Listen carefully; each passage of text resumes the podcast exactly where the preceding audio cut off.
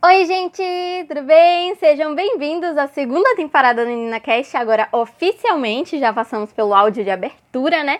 E aí, agora a gente vai começar com biologia, que é uma matéria que eu gosto muito, que tem vários áudios aqui no podcast.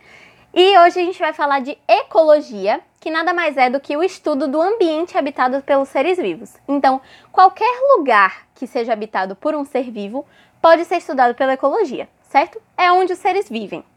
Tem estudiosos como Haeckel, que fala que é a ciência que estuda as relações entre os seres e o ambiente. Tem outros, tipo Odum, que fala que é a ciência que estuda a estrutura e o funcionamento da natureza, né? Incluindo a humanidade, lógico, porque a humanidade faz parte da natureza. Mas, no geral, é realmente você estudar onde os seres moram. E para a gente conseguir entender onde esses seres moram e por que, que eles moram ali, primeiro a gente tem que entender quem são esses seres, né? E os seres são montados por meio de níveis de organização. Como assim? Para você chegar em uma coisa enorme, como por exemplo o ecossistema, que é uma coisa bem, bem grande, bem extensa e cheia de informação, você precisa começar do pequeno. Você tem que ver como é que aquilo que é pequenininho vai crescendo até se formar em um ecossistema completo. Isso tudo começa no átomo, que é conhecido como a menor unidade da matéria, né? Esses átomos vão formar moléculas, isso é uma coisa que você provavelmente já estudou em química, né? Que é uma coisa bem extensa, é uma matéria bem extensa.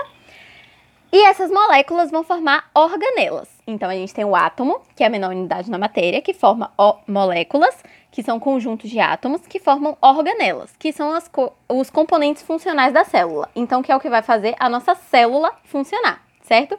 Essa célula vai ser basicamente a menor unidade da vida. É ali que a vida começa. E juntando essas células, a gente tem tecidos. Esses tecidos vão ser, lógico, o conjunto de células, né? De mesma origem, que tem uma função no organismo, seja lá do humano, do animal, da planta, enfim, que essa célula esteja, certo? Depois que a gente passa por tecidos, a gente forma órgãos, né, que são conjuntos de tecidos.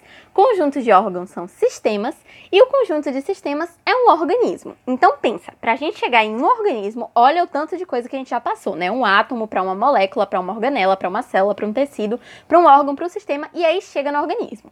E juntando vários organismos, a gente vai ter uma população, né? Quando a gente pensa em vários animais da mesma espécie juntos, a gente forma uma população. E se a gente juntar várias populações de várias espécies diferentes em um mesmo local, a gente vai ter uma comunidade. E é o conjunto de comunidades que vai formar esse ecossistema, que é basicamente o que a gente vai trabalhar aqui em ecologia, certo? Lógico que existem conjuntos de ecossistemas que formam biomas, conjuntos de biomas que formam biosfera, mas isso é uma história mais para frente, aqui a gente vai focar mais nos ecossistemas, certo? Então, para começar, vamos falar dos conceitos ecológicos fundamentais. Como assim? Eu quero que você saiba três coisas: o que é um habitat, o que é um nicho ecológico e o que é um ecótone ou ecótono, certo? Você sabendo isso, para essa primeira parte, para mim tá suficiente, ok? Então vamos começar. Provavelmente você já ouviu falar de habitat, né? Que é uma palavra bem usada. Ao contrário de nicho ecológico, que é uma coisa muito mais científica do que popular, habitat é uma palavra que a gente usa muito até no dia a dia, né? Quando vai falar de, enfim, relações com a natureza, com animais e etc. Habitat nada mais é do que o lugar onde a espécie vive, certo? Então, por exemplo, um leão ele não vai viver no deserto, ele vai viver na floresta. Já o camelo não vai viver na floresta, ele vai viver no deserto. Isso porque eles têm habitats diferentes, eles têm locais diferentes para viver de acordo com as necessidades deles, certo? É basicamente o lugar que ele está vivendo o que é diferente de nicho ecológico.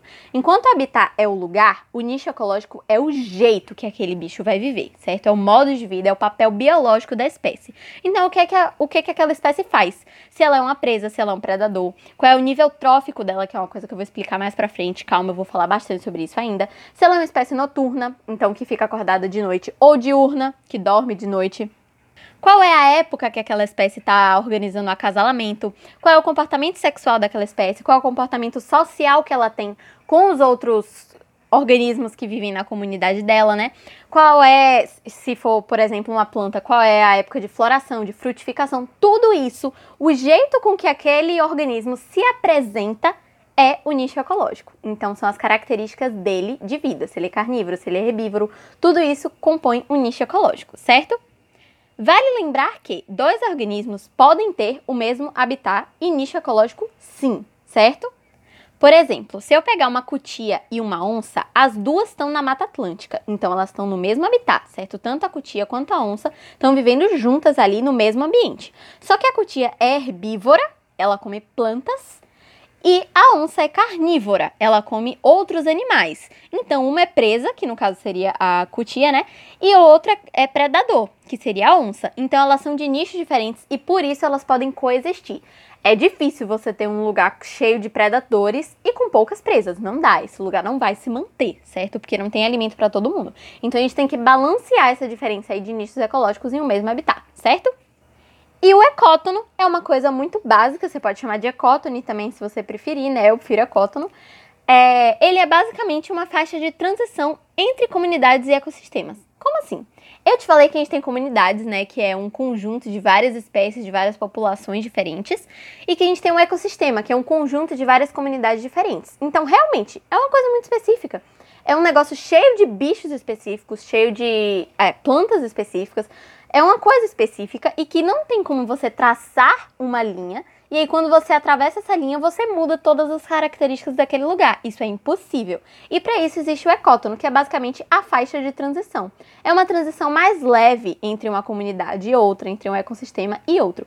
E isso faz com que ele seja muito biodiverso, porque ele pega plantas e animais dos dois lados. Se ele é uma transição entre dois, ele vai ter um pouquinho de cada um, né? Então, por exemplo, os manguezais, os pantanais, tudo isso são ecótonos. Eles acabam sendo muito mais biodiversos do que os os ecossistemas em si, por eles serem uma mistura de vários ecossistemas diferentes, certo? Por agora é isso. No próximo áudio vou voltar falando sobre cadeias e teias alimentares, que é seguindo essa mesma ideia de ecologia. Então, se você tiver tempo, você já parte para lá e você já segue na mesma ideia comigo, que vai ficar facinho de você entender, tá certo? Eu tô muito feliz de estar de volta, espero que você continue aqui comigo por mais um ano me ouvindo. Um beijo, tchau!